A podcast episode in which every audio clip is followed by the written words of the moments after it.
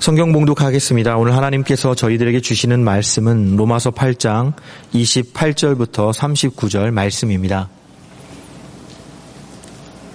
로마서 8장 28절부터 39절 말씀 한 절씩 교독하겠습니다.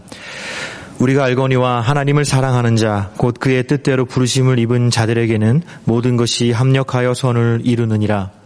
하나님이 미리 아신 자들을 또한 그 아들의 형상을 본받게 하기 위하여 미리 정하셨으니 이는 그로 많은 형제 중에서 맏아들이 되게 하려 하심이니라. 또 미리 정하신 그들을 또한 부르시고 부르신 그들을 또한 의롭다 하시고 의롭다 하신 그들을 또한 영화롭게 하셨느니라. 그런즉 이 일에 대하여 우리가 무슨 말하리요? 만일 하나님이 우리를 위하시면 누가 우리를 대적하리요? 자기 아들을 아끼지 아니하시고 우리 모든 사람을 위하여 내주신 이가 어찌 그 아들과 함께 모든 것을 우리에게 주시지 아니하겠느냐? 누가 능히 하나님께 택하신 자들을 고발하리요? 의롭다 하신 이는 하나님이시니 누가 정죄하리요? 죽으실 뿐 아니라 다시 살아나신 이는 그리스도 예수시니 그는 하나님 우편에 계신 자요 우리를 위하여 간구하시는 자신이라. 누가 우리를 그리스도의 사랑에서 끊으리요? 환란이나 곤고나 박해나 기근이나 적신이나 위험이나 칼이랴. 기록된 바 우리가 종일 주를 위하여 죽임을 당하게 되며 도살 당할 양같이 여김을 받았나이다 함과 같으니라 그러나 이 모든 일에 우리를 사랑하시는 이로 말미암아 우리가 넉넉히 이기느니라.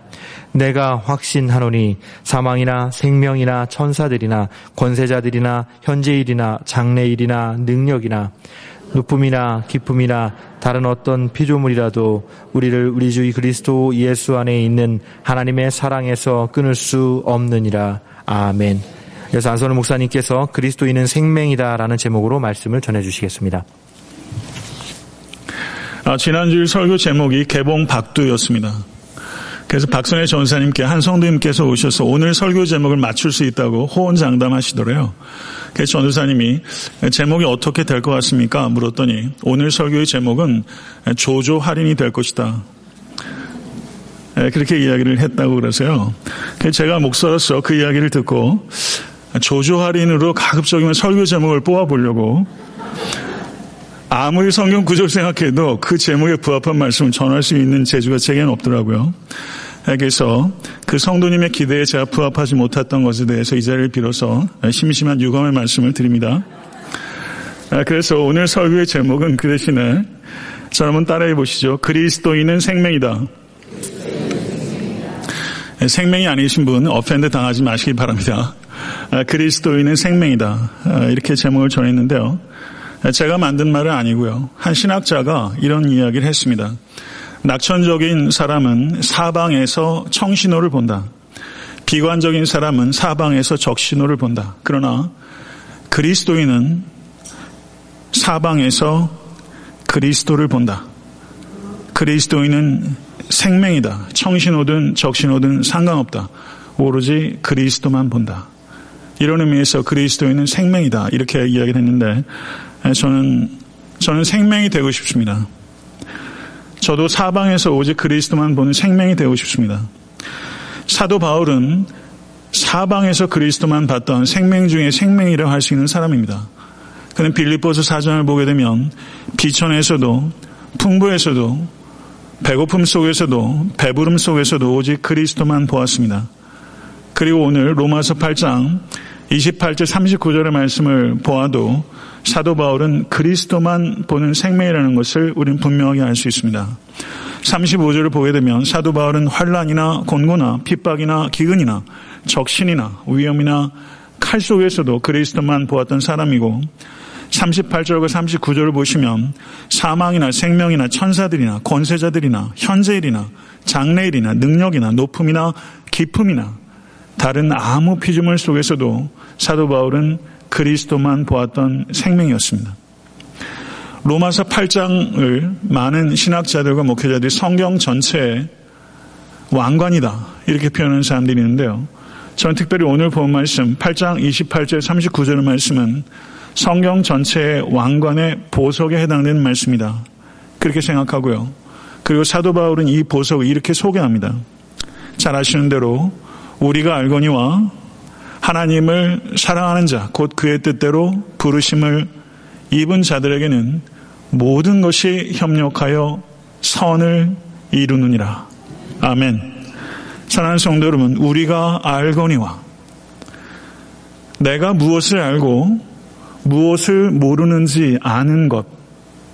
이게 지혜입니다. 내가 아는 것을 모르는 것처럼 행동하는 것, 비겁한 것입니다. 그런데 모르는 것을 아는 것처럼 행동하는 것, 어리석은 일입니다. 사도 바울은 모든 것이 협력해서 선을 이루면 좋겠습니다. 라고 기대감을 표현한 것이 아닙니다. 모든 것이 합력해서 언제나 선을 이루게 되는 것입니다. 라고 명백하고 불변의 진리를 사도 바울이 선포하고 있는 것입니다. 우리의 신앙은 우리의 기대 심리를 반영하는 것이 아니라는 것을 분명하게 생각하실 수 간절히 바랍니다. 로버트 루이스 스티븐슨이라는 사람이 이런 고백을 했습니다. 나는 만물이 궁극적으로 협력해서 선을 이루는 것을 믿습니다. 그리고 내가 만약 깨어나 보니 지옥이라 할지라도 나는 여전히 그 말씀을 믿습니다. 이렇게 말했어요. 내가 깨어나서 그것이 지옥이라 할지라도 나는 모든 것이 협력해서 선을 이룬다는 것을 그 지옥에서도 믿습니다. 이렇게 고백했던 것입니다. 성도 여러분, 인생에는 기적이 있습니까? 아니면 없습니까? 여러분이 발견하지 못한다고 해서 기적이 없는 것입니까? 인생에는 두 가지 큰 기적이 있습니다. 하나님께서 나를 사랑하신다는 기적과 하나님께서 나 같은 사람의 사랑을 원하신다는 기적. 이것이 인생의 제일 큰 기적입니다. 오늘 본문에 우리를 향한 하나님의 사랑에 대한 언급이 35절, 37절, 39절 이렇게 세 차례 기록되어 있고 하나님을 향한 우리의 사랑에 대한 언급은 28절에 한 번 기록되어 있습니다. 우리를 향한 하나님의 사랑의 너비와 길이와 높이와 깊이가 어떠한지를 생각할 때 여러분과 제가 하나님께 대한 사랑은 사랑이라고 부를 만한 것이 아닙니다. 우리를 향한 하나님의 사랑을 생각할 때 우리가 하나님께 드리는 사랑은 사랑이라고 부를 만한 것이 아닙니다. 그럼에도 불구하고 여러분과 제가 하나님을 사랑하는 것은 엄연한 사실이고 여러분과 제가 하나님만을 사랑하기 원하는 것은 엄연한 갈망이라고 저는 믿습니다. 구약 성경에서 하나님을 뜨겁게 사랑했던 대표적인 인물들 가운데 한 사람은 다윗이라고 생각합니다. 사무엘하 7장을 보게 되면 하나님의 교회는 휘장 가운데 있고 나의 왕국은 백향목 궁 가운데 있구나 라고 말하면서 그와 같은 현실에 대해서 안타깝게 여겼던 다윗이 나단 선지자를 불러 하나님의 집을 짓고 싶다는 이야기를 하는 과정에 기록된 것이 사무엘하 7장이에요. 저는 사무엘하 7장을 묵상하면서 예전에 제가 그렇게 노트해 놨더라고요. 제 묵상입니다. 다윗은 시시때때로 하나님을 위해 무슨 일을 할 수 있을까 생각하는 사람이었다. 이렇게 제가 메모해 놨어요. 다윗은 시시때때로 하나님을 위해 무엇을 할 수 있을까 생각하는 사람이다. 존 브래드포드라는 사람이 있습니다. 1510년에 태어나서 1555년에 영국의 메리 여왕에 의해서 런던에서 화형당했던 신실한 크리스천이었습니다. 불과 45세 순교한 사람이에요. 근데 저가 순교하기 6년 전에 회심한 사람입니다. 저는 뜨겁게 주님을 증거하다가 뜨거운 불 속에서 순교했어요. 그런데 이 존 브래포드가 그 뜨거운 화염이 불타오르는 그 자리에서 저가 했던 마지막 말이 뭐였는지 아세요?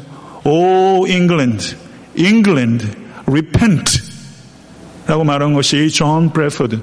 회심한 지 6년 만에 순교했던 이 존 브래포드가 화형당하면서 했던 말은 O England, England, repent라는 말이었습니다. 그의 친구 토마스 샘프슨이라는 사람이 이 존 브래포드를 회상하면서 이런 글을 남기고 있는데요. 1500년대 사람입니다. 이렇게 글을 남기고 있어요.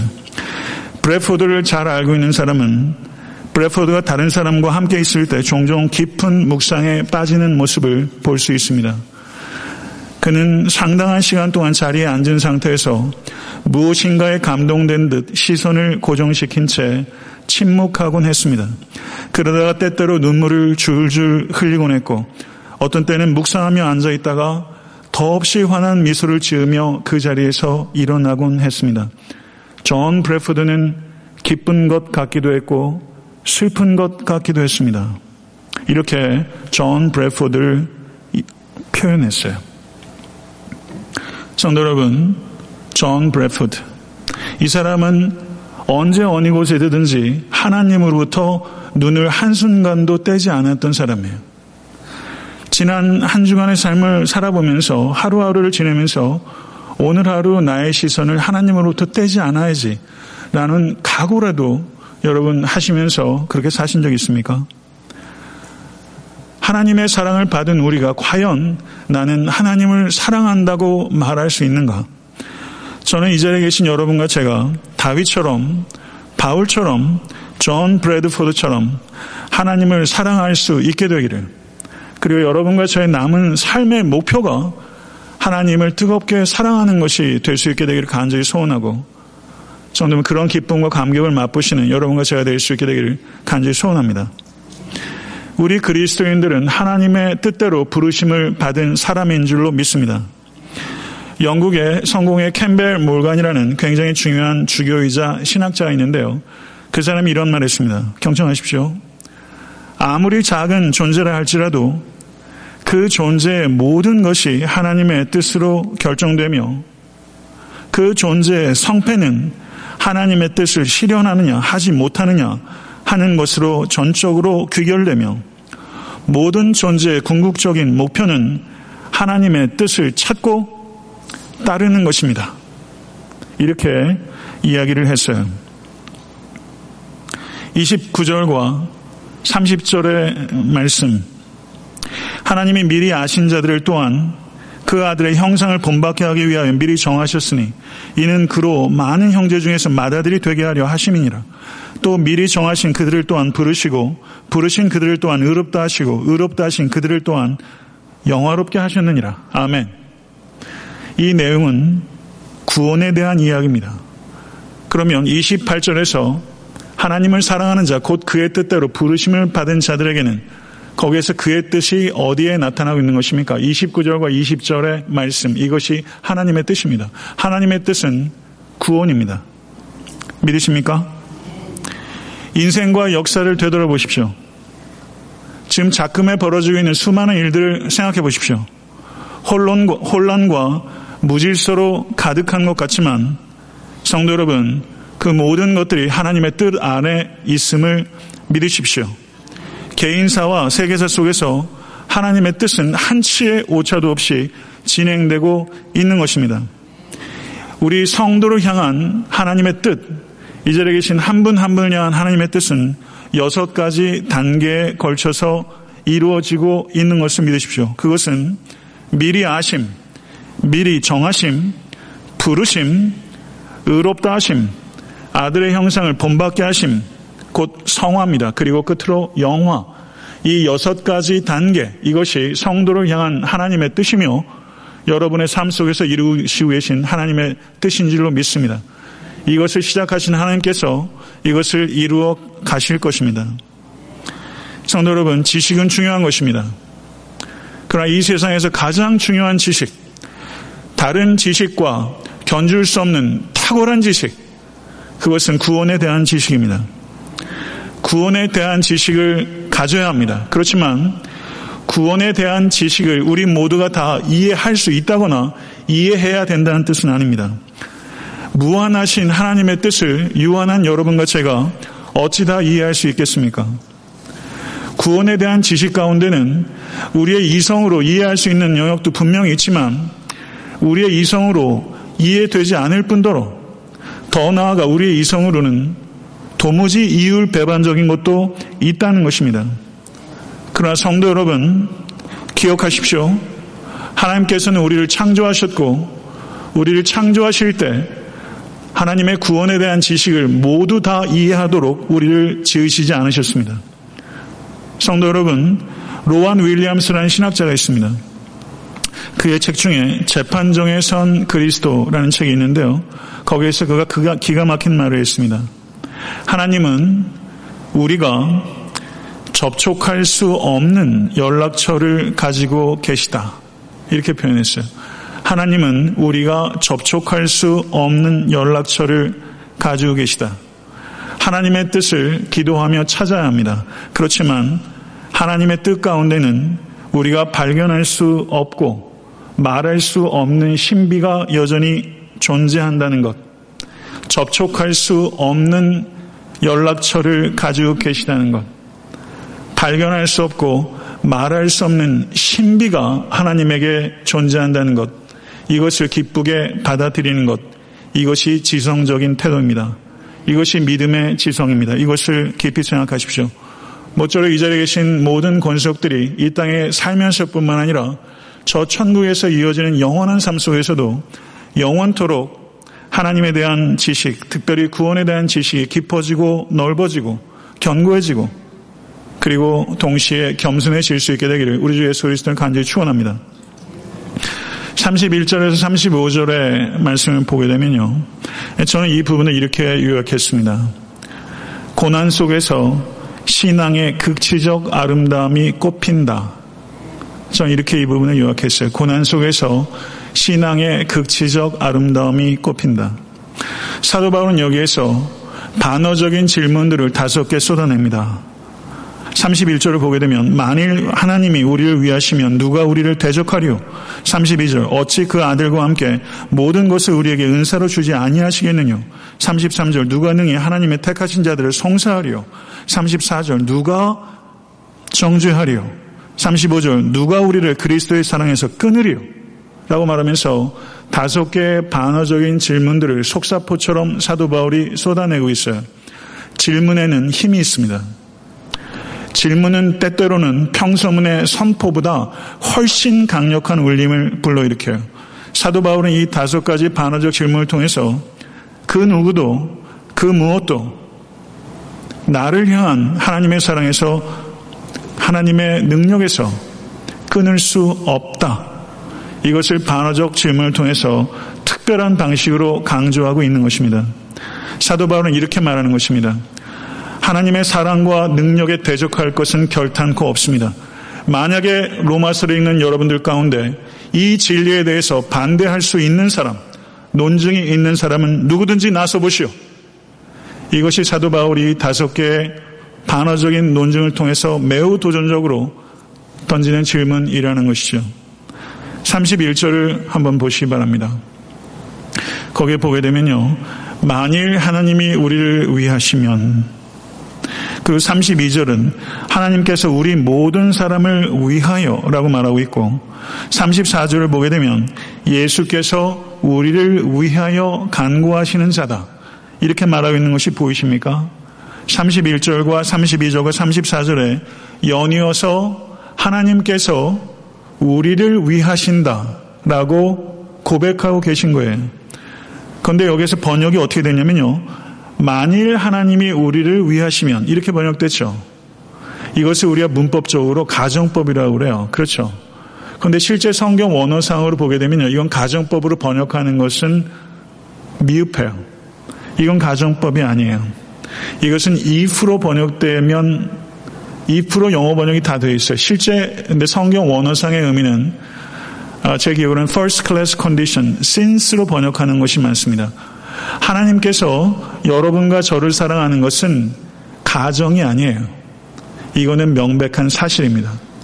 그렇기 때문에 하나님께서 우리를 위하시면이 아니라 하나님께서 우리를 위하시기 때문에 라고 번역하는 것이 맞아요. 성도 여러분, 하나님께서 여러분을 위하십니다. 이것을 진실로 받아들이실 수 있게 되기를 간절히 축원합니다. 얼마나 하나님께서 여러분과 저를 위하십니까? 아들을 십자가 위에서 버리실 만큼 우리를 위하십니다. 이것이 여러분에게 진부합니까? 이것이 진부할 수 있는 것입니까? 사랑하는 성도 여러분, 하나님께서 전능하십니다.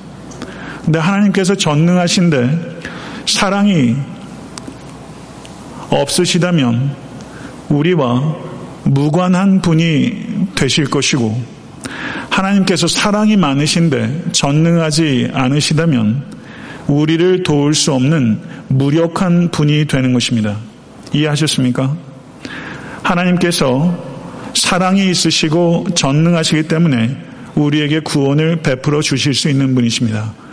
우리와 무관한 분도 아니고 우리와 무력한 분도 아니고 우리를 구원하신 사랑과 전능의 하나님이심을 믿으시고 이 하나님을 매 순간 경험하시는 이 자리에 계신 모든 권속되실 수 있게 되 간절히 축원합니다. 그 누구도 이 그 누구도에 포함되는 사람은 사탄도 심지어 우리 자신도 우리에게 유죄 판결을 내릴 수 없다는 뜻입니다. 너는 구제불능이야. 너는 끝났어. 라고 스스로에게 이야기하는 분이 혹시 계시다면 성도 여러분 그것은 겸손이 아니라 그것은 교만이라고 말하는 것입니다. 우리의 죄값이 예수 그리스도의 피값으로 치루어졌기 때문에 사탄도 심지어 자기 자신도 정죄할 수 없습니다. 우리를 위해서 죽으신 예수 그리스도께서는 다시 살아나셨을 뿐만 아니라 하나님 보좌 우편에 계시며 우리를 위하여 지금도 친히 간구하시는 분이십니다. 여러분을 향한 하나님의 사랑은 과거형이 아니라 현재형이라는 것을 믿으십시오. 히브리서 7장 25절은 그러므로 자기를 위하여 자기를 힘입어 하나님께 나아가는 자들을 온전히 구원하실 수 있으니 이는 그가 항상 살아서 저희를 위하여 간구하심이니라. 아멘. 한 신학자가 성도들에게 이렇게 도전했어요. 성도 여러분, 십자가 위에 계시된 하나님의 사랑이 충분하지 않다면 다른 종교에게 다른 종교를 찾아가십시오. 이렇게 말했어요. 십자가 위에서 계시된 하나님의 사랑이 충분하지 않다면 다른 종교를 찾으십시오. 이것이 그 신학자의 도전이요. 이것이 여러분을 향한 제 도전입니다.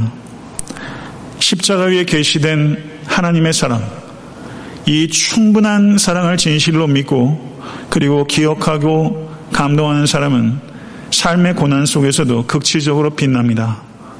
사도 바울은 35절에 이렇게 말씀하고 있습니다. 환란이나 곤고나 기근이나 핍박이나 적신이나 위험이나 칼이랴 라고 말하면서 성도들이 직면할 수 있는 삶의 실제들을 사도 바울이 열거하고 있습니다. 믿음으로 살다가 닥치는 고난들이 많이 있으시죠. 믿음으로 살다가 고난 당할 때 성도 여러분 그 고난을 어떻게 해석하십니까? 믿음으로 살다가 여러분에게 닥치는 고난은 그리스도의 사랑을 의심케 하는 것이 아니라 여러분들께서 그리스도와 연합된 증거입니다. 이것이 하나님의 말씀입니다. 이것을 부디 받아들이시고 위로를 얻으실 수 간절히 바랍니다. 전능하시고 사랑이 많으신 하나님께서는 그 택하신 자녀들인 우리 각자를 어떤 상황 속에서도 하나님의 임재 안에서 보호하시고 궁극적으로 승리하게 하시는 하나님이심을 믿으시고 그 하나님을 경험하시고 그리고 그 하나님을 열정적으로 선포하시는 모든 권속 되실 수 있게 되기를 우리 주 예수 그리스도를 간절히 축원합니다. 성도 여러분, 우리가 우리의 삶 속에 무슨 일이 일어나야 한다고 주장하거나 무슨 일은 절대 일어나서는 안 된다고 주장하는 것은 교만입니다. 로마서 8장 28절은 다시 한번 상기하십시오. 우리가 알거니와 하나님을 사랑하는 자, 곧 그의 뜻대로 부르심을 입은 자들에게는 모든 것이 협력해서 선을 이루느니라. 믿으십니까? 믿음은 어떤 상황 속에서도 하나님께서 나를 사랑하시며 내가 신뢰하고 순종하기만 하면 모든 것이 협력해서 선을 이루시는 분이라는 것을 받아들이는 것, 그것이 믿음입니다. 36절에서 39절은 궁극적인 승리에 대한 찬가를 기록하고 있습니다. 하나님의 절대적인 사랑과 절대적인 능력에 대한 우리들의 성도로서의 합당한 반응은 믿음의 인내가 되어야 하는 것입니다. 하나님께서는 우리의 환경이 좋을 때도 우리의 환경이 어려울 때도 변함없이 우리들을 사랑하시고 돌보고 계심을 믿으십시오. 하나님의 사랑과 능력에 대해서 진실로 확신하십시오. 하나님의 사랑과 능력에 대해서 진실로 확신하는 성도는 환경에 대해서 자유함을 누리게 되는 것입니다. 성도가 넘어지는 것은 고난을 당하기 때문에 넘어지는 것이 아니라 고난 중에 믿음을 잃어버리기 때문에 넘어지는 것이라는 것을 분별하십시오. 믿음의 인내를 하십시오. 믿음의 인내의 결국은 승리라는 것을 믿으십시오. 이 승리에 대해서 사도 바울은 37절에 선포하고 있습니다. 그러나 이 모든 일에 우리를 사랑하시는 이로 말미암아 우리가 넉넉히 이기느니라. 믿으십니까? 사랑하는 성도 여러분, 삶의 고난들은 회피함으로 승리하는 것이 아니라 모든 일들 속에서 승리하는 것입니다. 성도는 모든 일들 속에서 간신히 승리하는 존재가 아니라 넉넉히 승리하는 존재라고 성경 우리에게 선포하고 있는 것을 받아들이십시오. 고난은 지금 고난 가운데 계십니까? 고난은 개개인들에게는 항상 지극히 개인적이고 특별한 것입니다. 그러나 조금만 시야를 넓히게 되면 그 고난은 나에게만 특별한 경험이 아니라 보편적인 인간의 문제이고 더 나아가서 고난은 정상적인 삶의 한 부분이라는 것을 우리는 금방 발견하게 됩니다. 고난 자체가 여러분의 삶을 주장하는 결정적인 요소가 되도록 하는 것은 책임있고 진실된 삶의 자세라고 결코 할 수 없습니다. 만약에 인간에게 닥치는 고난 때문에 자동적으로 불행해져야 된다면, 불행해질 수밖에 없다면 이 세상에 불행하지 않을 사람은 한 사람도 없습니다. 고난을 겪을 때 불행해지는 것이 아닙니다. 고난 중에 믿음을 포기할 때 불행해지는 것입니다. 이것을 깊이 생각하시는 여러분과 제가 될 수 있기를 간절히 바랍니다. 한때 세계 3대 성악가들 많이 유행했고 예, 세계 3대 그 테너 중에 한 사람이 호세 카레라스라는 사람이에요. 근데 이 사람이 한때 불치의 병을 앓았던 적이 있다는 것을 제가 알았습니다. 예, 성악가로서 그의 명성이 최고조에 달했을 때가 1987년도 이 호세 카레라스가 41세 그리고 7개월 됐을 때였는데요. 이 호세 카레라스가 그 유명한 라보엠 오페라에서 주인공 역을 맡아서 저가 아주 신명나게 그것을 연주하고 있는데 갑자기 쓰러졌고 병원에 가서 진단받기를 백혈병이라는 것을 판정받게 됩니다. 그래서 호세 카레스가 이제 꼼짝없이 끝났구나 라고 생각했는데 저가 성경의 히스기야를 떠올리면서 하나님께 매달리기 시작했습니다. 그리고 기도하기를 사랑의 하나님 저에게 생명을 조금만 더 연장시켜 주시면 남은 생에 주님께 드리겠습니다. 이렇게 기도했어요. 그리고 저는 강인한 정신력을 가지고 모든 예, 투병 생활을 시작하고 그래서 머리카락이 빠지고 손톱과 발톱이 떨어져 나가고 했지만 예, 저의 찬송과 기도는 끊어지지 않았습니다. 골수 이식 수술과 그리고 힘겨운 모든 키모 그리고 모든 치료들을 잘 받아냈고 그리고 마침내 그는 건강을 되찾았습니다. 그리고 호세 카르레스는 그때부터 다른 삶을 살기 시작했는데 그는 거의 전 세상을 희사해서 바르셀로나에 호세 카레라스 백혈병 재단을 세우고 그 이후로 백혈병 환자들 돌본 일에 저의 삶을 드리기 시작했다는 것입니다. 예, 그리고 그가 공연을 통해서 얻는 모든 수익금의 절반을 예, 그 재단을 통해서 예, 기부한다는 것이죠. 근데 호세 카레라스가 이렇게 간증을 했어요. 때로는 질병도 은혜가 될 때가 있습니다. 백혈병과의 싸움을 통해서 나보다 남을 생각하는 사람이 될 수 있었습니다. 나는 이제 단순히 노래만 부르지 않습니다. 나의 생명을 연장시켜 주신 하나님께 감사하며 살아있다는 것을 기뻐하고 축하하기 위해 노래를 부르는 것입니다. 이렇게 말했어요. 제가 이 이야기를 스크랩 해 놓으면서 관심을 갖게 된 것은 유명인이 백혈병이라는 간단치 않은 병에서 나았기 때문이 아니에요. 믿기 때문에 낫는 것이 아니고 믿지 않기 때문에 암으로 죽는 것도 아니에요. 믿음으로 우리는 질병 중에서도 승리하고 하나님이 불러가셔도 승리하는 거예요. 제 관심은 유명인이 치유됐다는 데 있는 것이 아니라 저의 고백에 관심이 있는 거예요. 저의 고백은요, 때로는 질병도 은혜가 될 때가 있습니다. 백혈병과의 싸움을 통해서 저는 남을 생각할 줄 아는 사람이 되었습니다.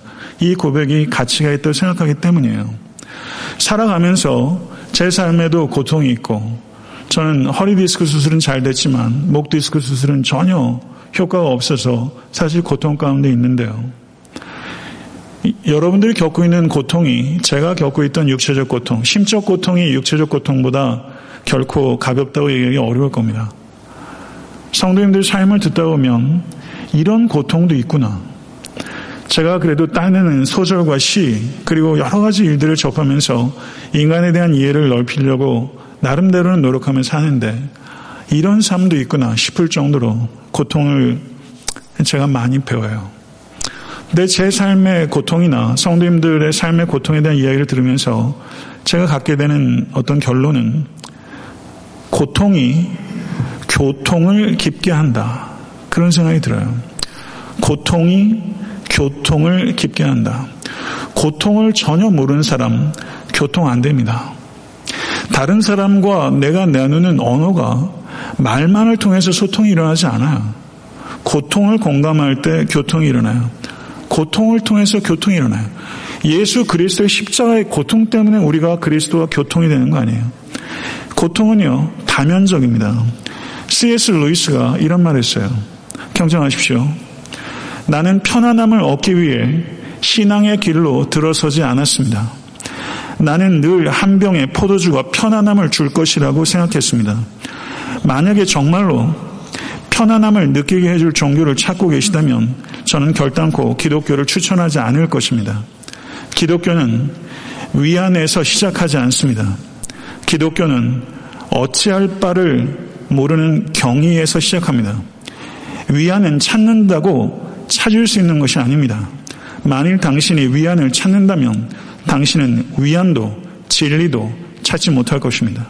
그것은 오직 희망사항에 불과하기 때문입니다. 그리고 결국은 자포자기하게 될 것입니다. 이렇게 세스 루이스가 말했어요. 위안은 어디에서 나오는가? 위안이 필요하시죠? 위안이 필요하지 않은 인생이 어디 있습니까? 위안이 필요하지 않은 순간이 한순간이라도 있습니까? 그러나 위안은 찾는 자고 찾는 게 아니라 위안은 진리에서 나오는 것입니다. 그리고 그 진리를 사도 바울은 로마서 8장 38절 39절에 그 진리를 선포하고 있어요. 내가 확신하노니 사망이나 생명이나 천사들이나 권세자들이나 현재일이나 장래일이나 능력이나 높음이나 기품이나 다른 아무 피조물이라도 우리를 우리 주 예수 그리스도 안에 있는 하나님의 사랑에서 끊을 수 없으리라. 이 진리에서 위안이 나오는 것입니다. 오 하나님, 우리로 하여금 더 이상 하나님을 붙잡은 나의 연약한 손길에서 위안을 찾지 않게 하소서. 나를 붙잡는 하나님의 강한 손, 그 손 안에서만 경외하고 기뻐하게 하소서. 이것이 여러분과 저의 기도가 될 수 있게 간절히 바랍니다. 이것이 우리의 고백이 되어야 합니다. 하나님을 붙잡고 계십니까? 그러나 내가 붙잡고 있는 이 손은 풀릴 때가 있습니다. 그러나 여러분과 저를 붙잡고 있는 하나님의 손은 결코 풀리지 않습니다. 말씀을 맺겠습니다. 하나님께서는 상한 갈대를 꺾지 아니하시고 꺼져가는 등불을 끄지 아니하시는 하나님이심을 믿습니다. 그러나 성도 여러분 기억하십시오. 하나님은 여러분과 제가 상한 갈때 꺼져가는 등불로 계속 살아가는 것을 원치 않으십니다. 전능하시고 사랑이 많으신 하나님께서 택하신 우리 한 사람 한 사람을 어떤 상황 속에서도 보호하고 계시고 궁극적으로 승리케 하시는 섭리의 하나님이심을 믿으십시오. 부디 여러분과 제가 상한 갈대가 아니라 백향목으로 꺼져가는 등불이 아니라 타오르는 횃불처럼 살아가실 수 있게 되기를 그리고 오늘 이 아침에 그 결단하실 수 있게 되기를 우리 주 예수를 간절히 축원합니다. 성도 여러분 잠깐 눈을 좀 감으시겠습니까? 오늘 말씀 설교를 저는 자꾸 하나하나 그리고 그 문장 하나하나를 강의하는 방식으로 설교하지 않았고 핵심적인 내용들을 조금은 열정적인 방식으로 설교하려고 했습니다. 한번 눈을 감으시고 제가 묻는, 물을 때 그것에 대해서 여러분 대답하시면 좋겠어요. 상한 갈대가 아니라 백향목으로 꺼져가는 등불이 아니라 타오른 횃불로 살아가기를 원하시는 분은 한번 손을 한번 눈을 감으신 채로 들어보시겠습니까? 하나님 저는 상한 갈대가 아니라 백향목으로 꺼져가는 등불이 아니라 타오르는 횃불로 살아가기를 원합니다.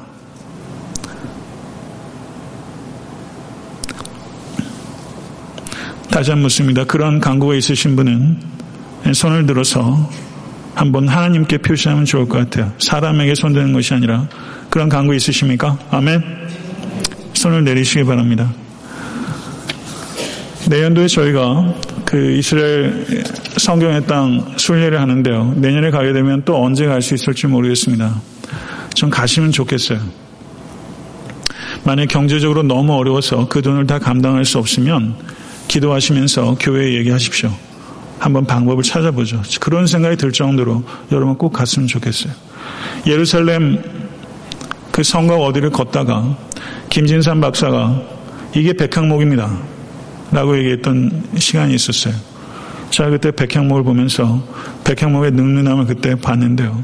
모쪼록 여러분과 제가 백향목처럼 늠름하고 타로는 횃불처럼 뜨겁게 삶을 주님께 드릴 수 있게 되기를 간절히 소원합니다. 기도하겠습니다.